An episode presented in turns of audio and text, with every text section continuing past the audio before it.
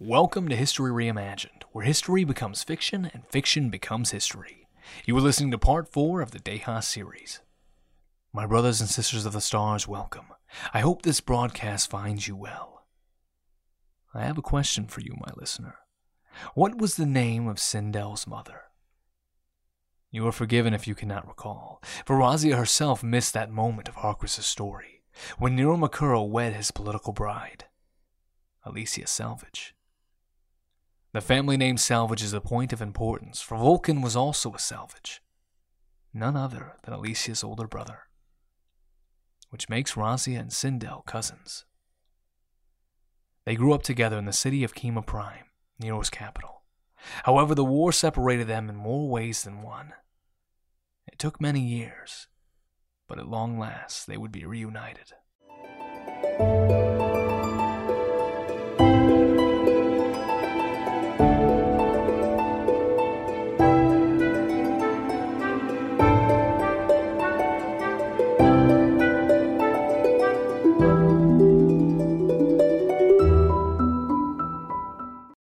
This is History Reimagined, and you are listening to Dalton Bates. On this podcast, we reimagine history through fiction. Join us as we explore the history of distant futures, of magical pasts, and the stories of those who have been forgotten to history. Sit back and enjoy a history lesson like no other.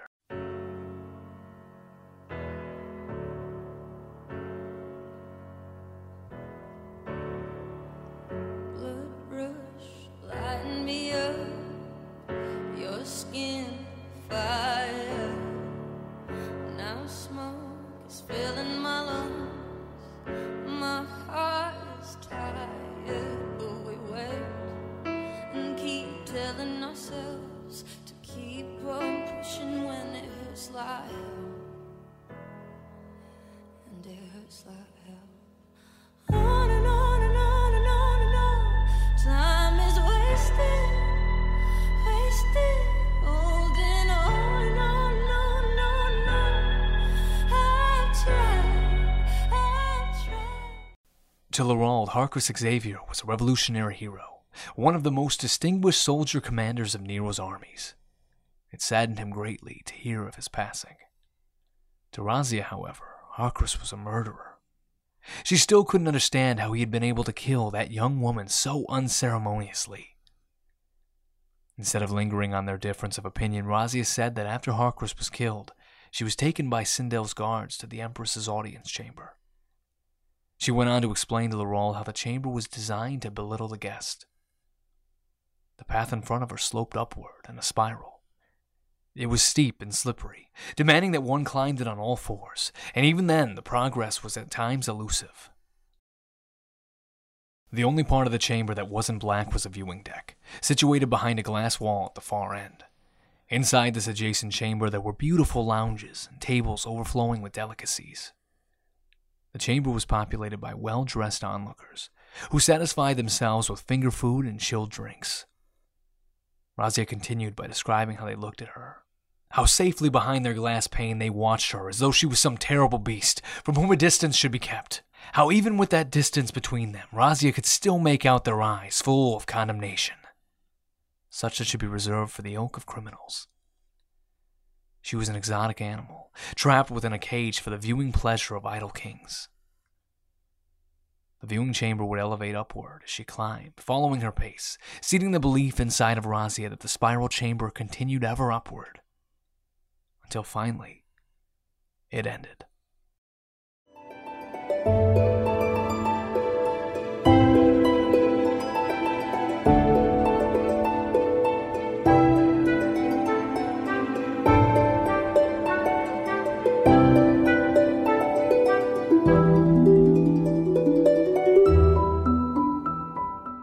Nowhere, as though a mirage emerging from desert heat, I was standing meters away from our Empress.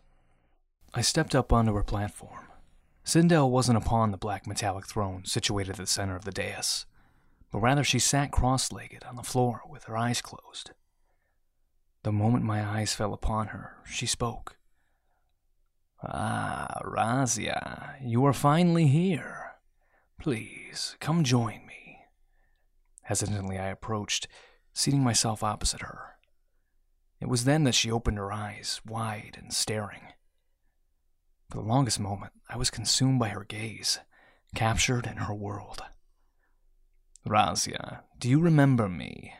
I wanted to say yes. Perhaps that's what Sindel wanted, but I shook my head. What do you remember? Her question hung in the air as I chose my words carefully. There was blackness, and then an Arbos in ruins. I walked into the world anew, without memories or a name. Ever since, I lived a hollow life without purpose. With nothing to lose, I decided to return to Arbos. I have learnt that I do have a name, and it is Razia Abori Selvage. What else have you learnt? Sindel's expression of sincere interest loosened my lips. I am crawled. I am the child of Electa Abori, a hero of humanity, and her husband, Vulcan Selvage. What do you know of your father? I know when he was human, he was a good man. And when he was crawled? I was silent. Razia, there is something you don't know. Yes, you are crawled, but that is not where the story ends. During the outbreak on Kima, you were infected along with your father. You both became crawled. You stayed by his side, and Razia, you continued to stay by his side even as he began to pursue a campaign of genocide.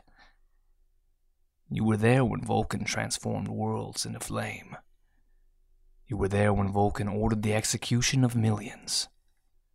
You were there when Vulcan destroyed Arbos. I could not speak. I had no words to utter, only images, bursting into view like flashes of lightning, only offering me a glimpse. But a glimpse was enough. I bore witness with all my senses to the bodies, the thousands upon thousands, stacked on top of each other, forming great mountains. Each and every one I, I could see had died in a state of horror and sorrow. I wanted to cry out for someone to take me from this nightmare, but all I did was turn around to see her. Razia walked through the mass graveyard in her red armor. She paused as though becoming aware of my presence. Her helmet retracted. And with unfeeling eyes, she continued on her way. Sindel rose to her feet, snapping me back into the real world. She walked towards her throne. Razia Abori Selvage. It's not the name you were always known by. Razia the Red Witch. Your hands are soaked with the blood of countless innocent men, women, and children. You did not discriminate. You facilitated and participated in a genocide that will be recorded in our history as our darkest hour. Those words, Makuro, Empress of our galactic empire, planted herself in her throne. This is your crime, Razia. How do you plead?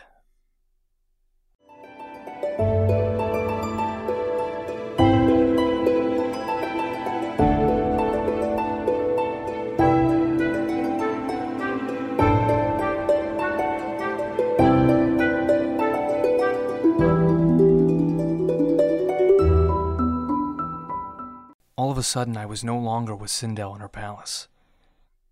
I was a child. My father scruffled my hair. I looked up at him, and with a smile, he said, Don't worry, Mom will be fine. She's out there serving humanity. I'm sure one day you will follow in her footsteps. I turned to face the glass wall of our apartment. I surveyed the sprawling city before me, and yet there was order to be found. All structures centered around the large parliamentary edifice, which had been built in the fashion of a pyramid tower from the earthen period. The thought occurred to me that my mother was there, in that building of power. I was filled with pride. But then, a blistering crack resounded through the air. A moment of peace ensued, but it vanished rather quicker than it had risen. The structures surrounding the parliament began to collapse in clouds of rubble colored red by fire. A moment later, a side of the parliament started to fall in on itself. That was when the second explosion came, sending a shock wave across the entire city. It shattered the glass wall in front of me, knocking me to my feet.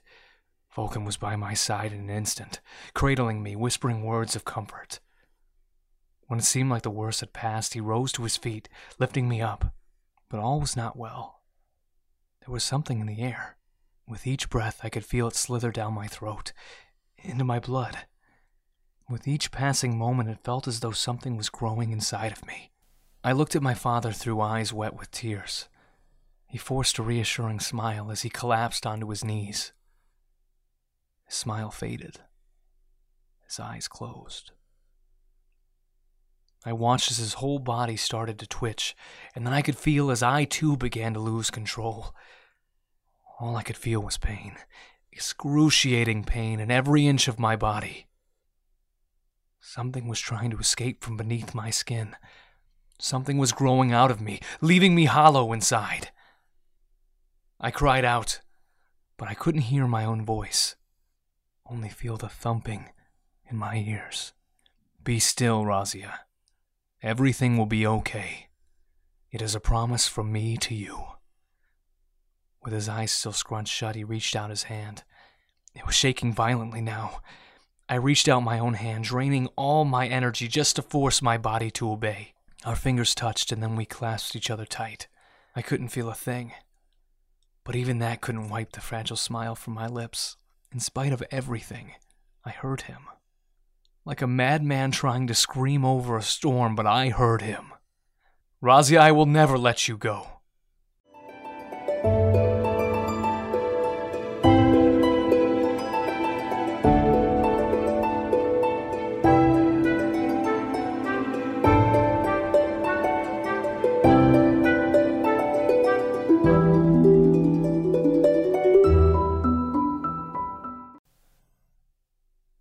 Sindel shattered the dream, or perhaps it was a memory.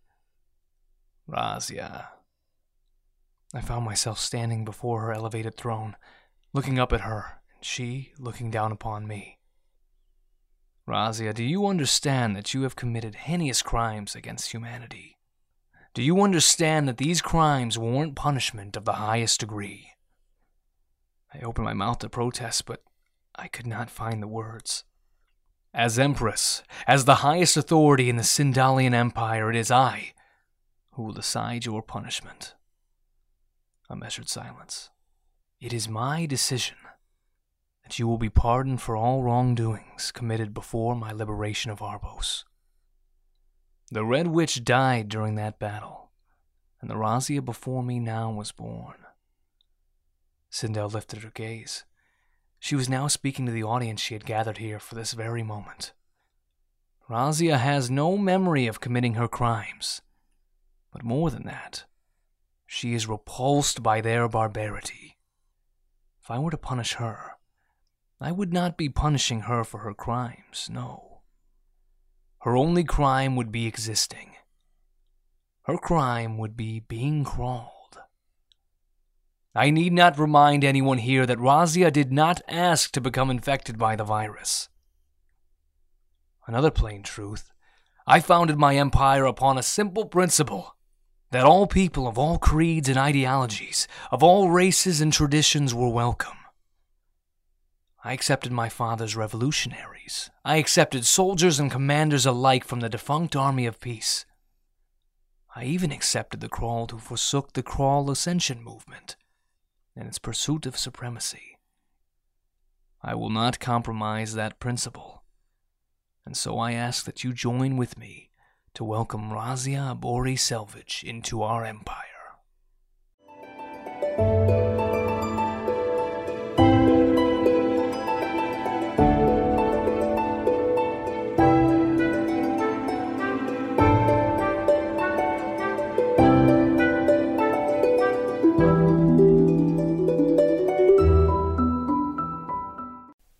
Emptied her schedule to show me her empire in all its finest colors. From architectural feats within the palace dome to advancements in scientific knowledge to live performances from the most beautiful dancers in the galaxy. It felt as though the Galactic Empire was being put on hold for me. though that was far from the truth. Sindel luring me into her web of power could potentially solve one of the most pressing concerns for the Empire. While some Krall did abandon their movement after Sindel's demolition of their city on Arbos, many who survived did not. With more determination than ever, they found refuge from the Empire and plotted for another war. If things had been different. I imagine I would have become the Imperial ambassador to the Krall. After all, I was the daughter of their former leader. Perhaps they would listen, or at least listen long enough for Sindel to finish what she started. As her tour of the palace came to an end, Sindel showed me the living quarters reserved for nobility. One of these could be yours, Razia. My palace is your new home. Everything began to fade away. An opulent bedchamber supplanted by a battlefield. I faced myself. She stood there in her red armor, facing me. Razia the Red Witch. Slowly, she removed her helmet, and in that moment, she became my reflection. She looked like me in every way. Her eyes were my eyes. Her lips were my lips. Her placid smile was mine. I was her. She was me. I turned to face Sindel. If I have murdered, I should be punished. All those who are dead because of me didn't get a second chance. Sindel held my gaze. It is about more than you. You must become a symbol of tolerance, not for your own sake, but for the sake of peace. Sindel reached out her hand. Razia, join me, and with tolerance we will find peace for the galaxy. Together we will show that humans and Krall can live in harmony. Two women will prove to the men of the past that their ways of intolerance only led to needless violence. Oh, Razia, if only you knew of their stupidity. I reached out to accept Sindel's hand. Why don't you tell me?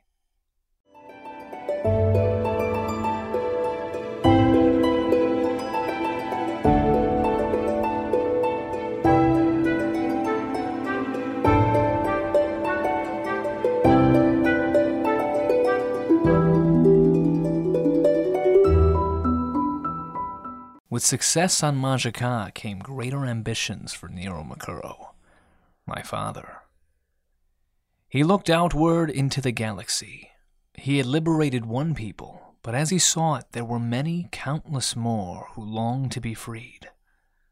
However, he knew if he acquiesced to democratic sentimentality, he would be chained to Majaka by his fellow leaders who would be content catering to the appetites of their new constituents.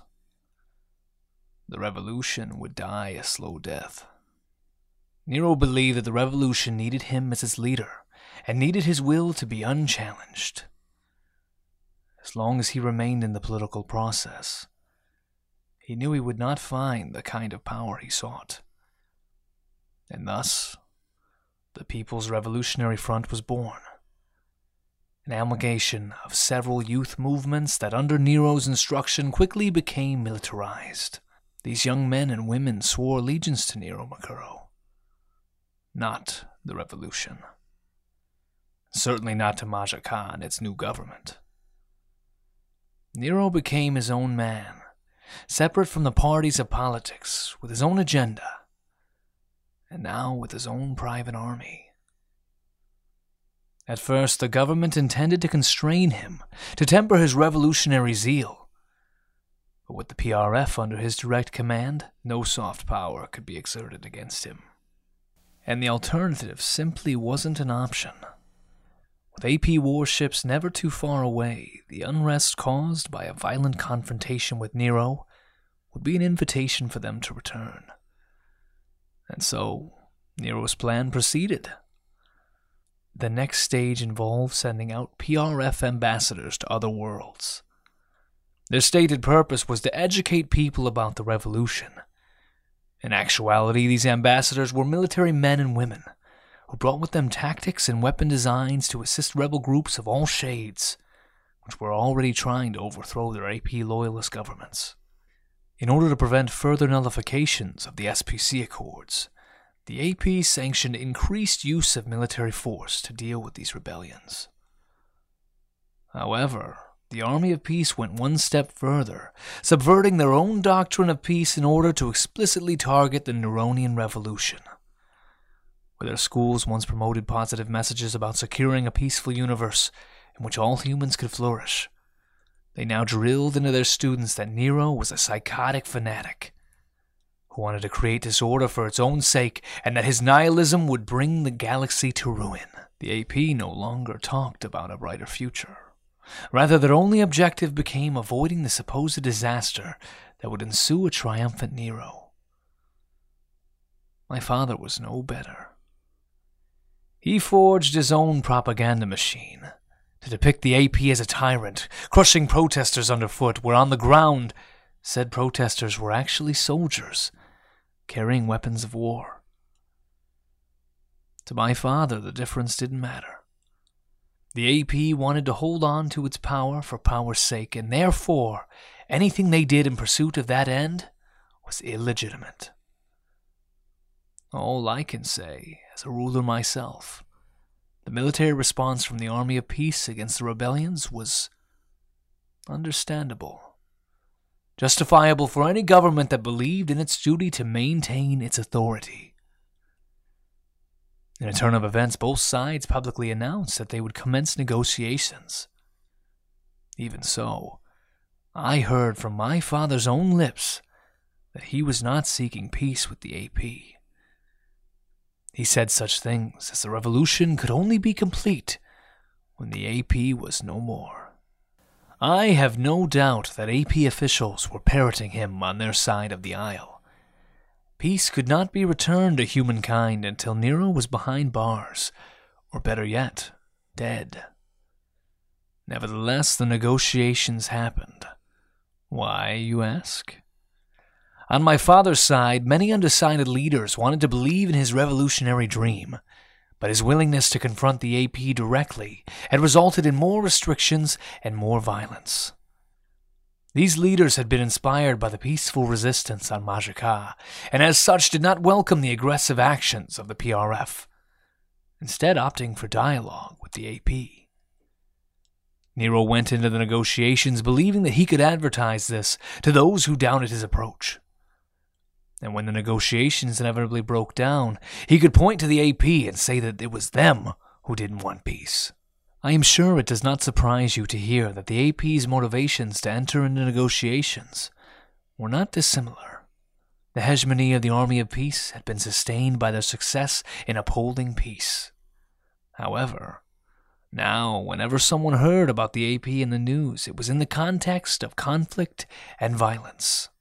The negotiations were an effort to reignite the idea that the AP was the answer for whomever truly wanted peace and when the negotiations inevitably broke down, they could point to Nero and say that it was him who didn't want peace.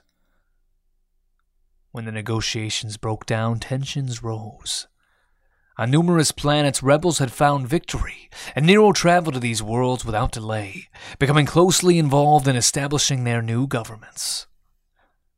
He granted positions of power to people who had lost family or honor to the AP guaranteeing that compromise with the enemy wouldn't happen when he wasn't looking. He wanted absolute opposition to the AP. And yet, at the same time, he still preached his message of peace, saying that so called peace under the AP's regime was empty, because only when people are free can there truly be peace. He would travel the galaxy, always heavily guarded, visiting sympathetic worlds. He would give them speeches about peace, all the while, the PRF was building up its military capacity and readying for war. On the Army of Peace's side, they were just as ready for war. With all their resources and tactical experience, they were evidently the superior military force. At current, if it came to war, Nero would be defeated. However, to truly vanquish the Neronian Revolution, the AP were aware that they would have to get their hands dirty. They would have to send their troops into every neighborhood with rebel sympathizers to truly seed the idea in every mind that the Army of Peace wasn't going anywhere. Such an operation would leave behind a trail stained with innocent blood. And yet, from what I know, that was not a pressing concern.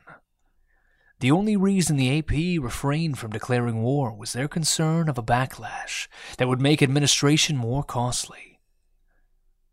Neither side wanted to make the move first. My father sought to revolve this stalemate by recruiting Alim, who after the victory on Majaka had remained in the shadows, continuing a Cladstane campaign of violence against the AP. He had continued to develop the virus that would soon become the Crawl and it was wreaking more and more havoc among AP soldiers. They had no defense against it, and once an attack had occurred, nothing could prevent the ripples of fear and paranoia from traveling to every corner of the AP superstructure.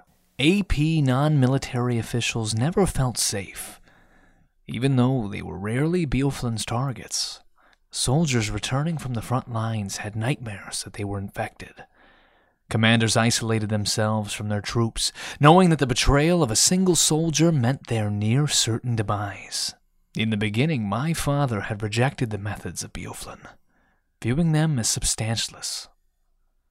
While he pursued a revolution, Beoflin was merely treading the well traveled path of vengeance.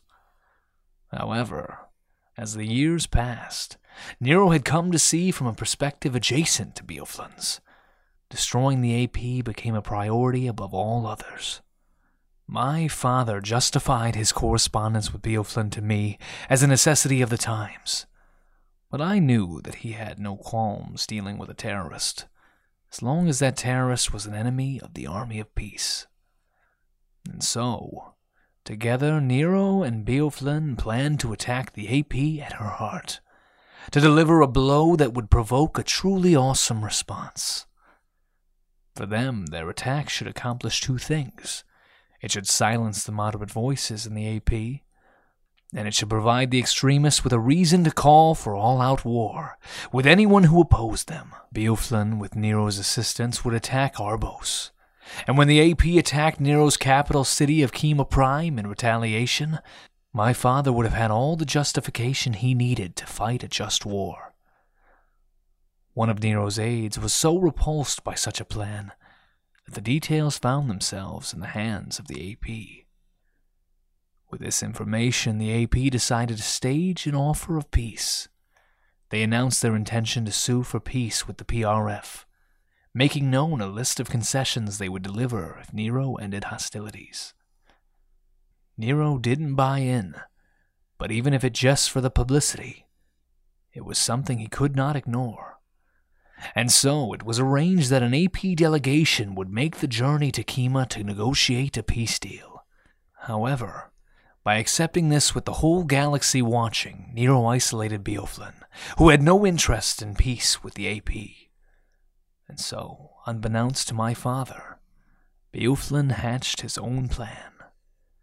Beoflin would not only destroy the AP envoy, but he would also deliver a blow to Nero's capital making it clear to the universe where he stood on the issue of compromise with the enemy.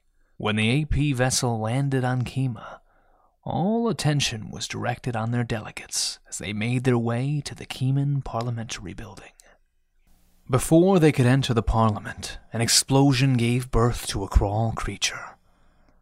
The PRF soldiers present were not equipped to deal with a virus outbreak, and so it spread transforming men into monsters that tore other men apart, whose bodies became infected, and the nightmarish cycle continued. In time, the outbreak would have been contained within the inner blocks of the city, as Beoflin planned, for he did not wish to deal Nero a mortal blow. But Beoflin had no idea that the AP vessel nearby carried an airborne version of the virus. AP scientists had so far been unable to develop a vaccine for the virus, but through their research, they had been able to further weaponize it by making it airborne. Perhaps that had been their goal all along, and such efforts at protection were never a priority. Either way, Once it was released, everyone would believe it was Beoflin's attack that had infected all of Kima, but in truth, it would be the Army of Peace that orchestrated this disaster. All the death and destruction was part of their plan. As they waited with warships ready to bomb the planet to oblivion, sending Nero to a fiery hell, and his revolution with him. Afterwards, the AP could simply argue that it was a necessary measure to contain the virus. On that day, my father wanted me by his side. He wanted me to witness the lies of the AP firsthand. And so I was in the parliament when the outbreak occurred. We were escorted to a safe house. Once safely inside, I remember when my father found out that Beoflin had been behind the attack. He descended into a well of anger. As he roared at the guards and slammed his fists against the wall, in that moment I felt that he would have given his own life, and mine without hesitation, just to see Beoflin Alim die in pain. Such was the look in his eyes. He wanted out of the safe house to organize his response. That was the last time I saw my father. We parted ways. His vehicle was attacked by a Kraul. I was told that he died quickly, but I choose to believe that he was transformed into one of those monsters. Such would have been the hatred in his heart when the end came for him. The vehicle I was in made it to safety. With my mother, I left the planet. I remember looking back at the cityscape of Kima Prime watching as my home went up in flames. I was full of rage. No, it was simply frustration at my father for bringing this fate down upon himself. He dealt with the devil and paid the price, but we all would have to bear the cost, for the outbreak had begun. But my ear was not only directed at my father, for the army of peace was also to blame in another life, in another universe, I could imagine myself becoming an administrator, ensuring that their peace and order were upheld, and yet their fundamental weakness would have remained their inability to deal with opposition. In their minds, they stood for peace and security, and as such, anyone who opposed them must be morally corrupt, and any other claim to power completely illegitimate. They became so absorbed in their conflict with Nero that they forgot what the conflict was about, what they stood for. And in their state of oblivion, they gave birth to the Kraul and the ensuing genocide. I had only been a child, and yet I could see plainly the deficiencies of these adult leaders. They believed so wholly in their own righteousness that anyone who opposed them had to be an enemy of the universe itself. An enemy of the universe doesn't deserve to exist. An enemy of the universe must be removed from existence. And so, it became their sole duty to eradicate this great enemy that only existed in their minds.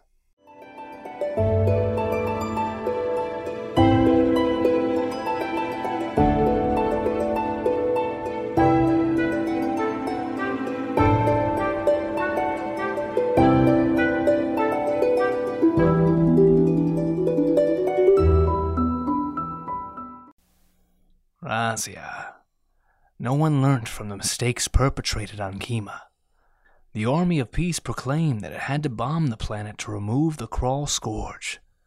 And so they did, without regard for the human lives still on the surface. Even in its fractured state, the People's Revolutionary Front managed to appoint a new leader, who proclaimed that with such action the AP was declaring war, and so he rallied the troops and declared war himself. All the while, your father was forming the Kraul Ascension movement. And once he had his army of Kraul, he swore to eradicate all of humankind. There was no going back, no changing course. War had begun.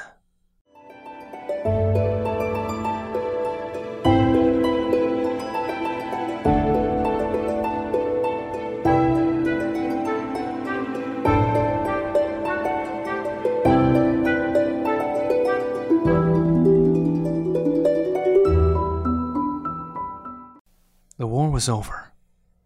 It had ended with the establishment of the Sindalian Empire. Now the day had come to celebrate the 10th anniversary of that empire. I walked beside Sindel and her full escort. She was encircled by six guards with attire of opulent design, with bright colors and exaggerated armor. Surrounding these guards were men and women of ceremonial rank, many from the former AP and PRF. And behind them were Sindel's advisors, dressed in their plain white garbs with gold rimming. And finally, protecting us all were the enormous golden defenders. Somehow I was in the center of it all. Sindel told me that she wanted me by her side when she delivered her speech. She told me that I would be a symbol for the future. She told me that she would show her people how to forgive the sins of the past, and that I would be forgiven. She told me. But all I could feel was the beating of my heart. I had convinced myself that this moment would never come. But I was here, and it was happening. I stood on the Empress's balcony.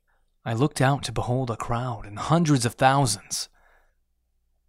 They welcomed Sindel with a lyrical chant, the most fanatical among them screaming the words, if only for the chance that their Empress would hear their voice. I had heard the song before, sung in classrooms. But where then? It, it had been a formality.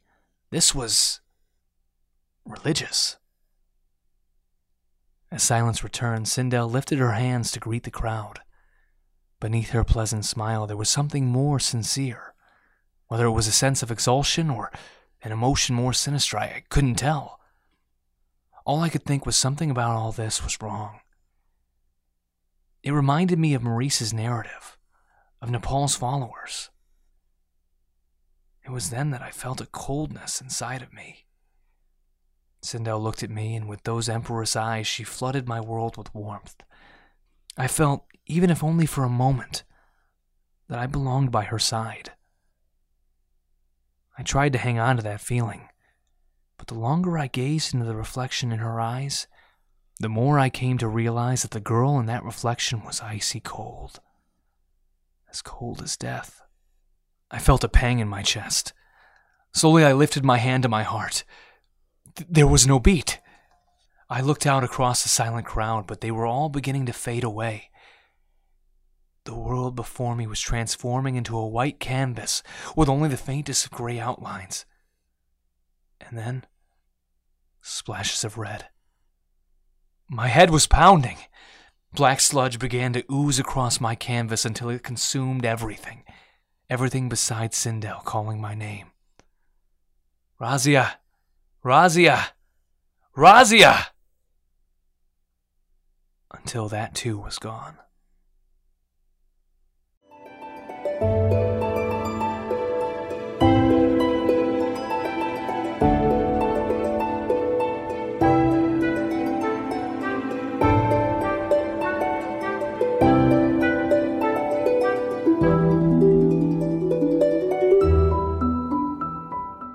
You have been listening to the History Reimagined podcast. Dehas will be back in two weeks' time with the final installment of the series, Part 5. There is a possibility, however small, that you, yes, I am talking to you, that you enjoy this little podcast of ours.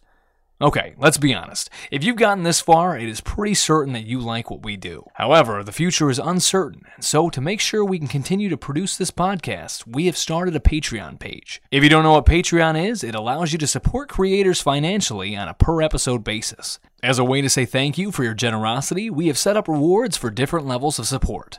At $1 an episode, you are a voter, which means you can decide between two topics for the next series. At $2, you are a questioner, which means you can submit questions about the series, which Levi will answer in a bonus episode. At $5, you are a muse, which means you can suggest topics for upcoming series and discuss your ideas with Levi. At $10, you are a line skipper, which means instead of having to wait two weeks for each new episode, as soon as a series is complete, you can listen to all of it. You can find our Patreon by going to patreon.com slash history reimagined. Any and all support is greatly appreciated. We hope we can make this podcast bigger and better. We also have a Twitter account at ReimaginedPod. Over there, we will post updates and more. You can contact us with questions and feedback. We will respond. That's a promise.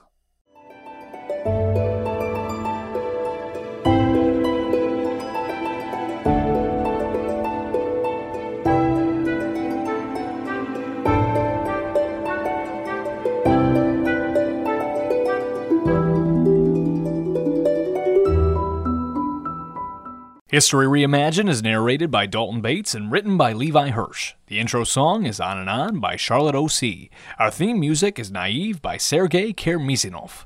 Until next time, my fair listener.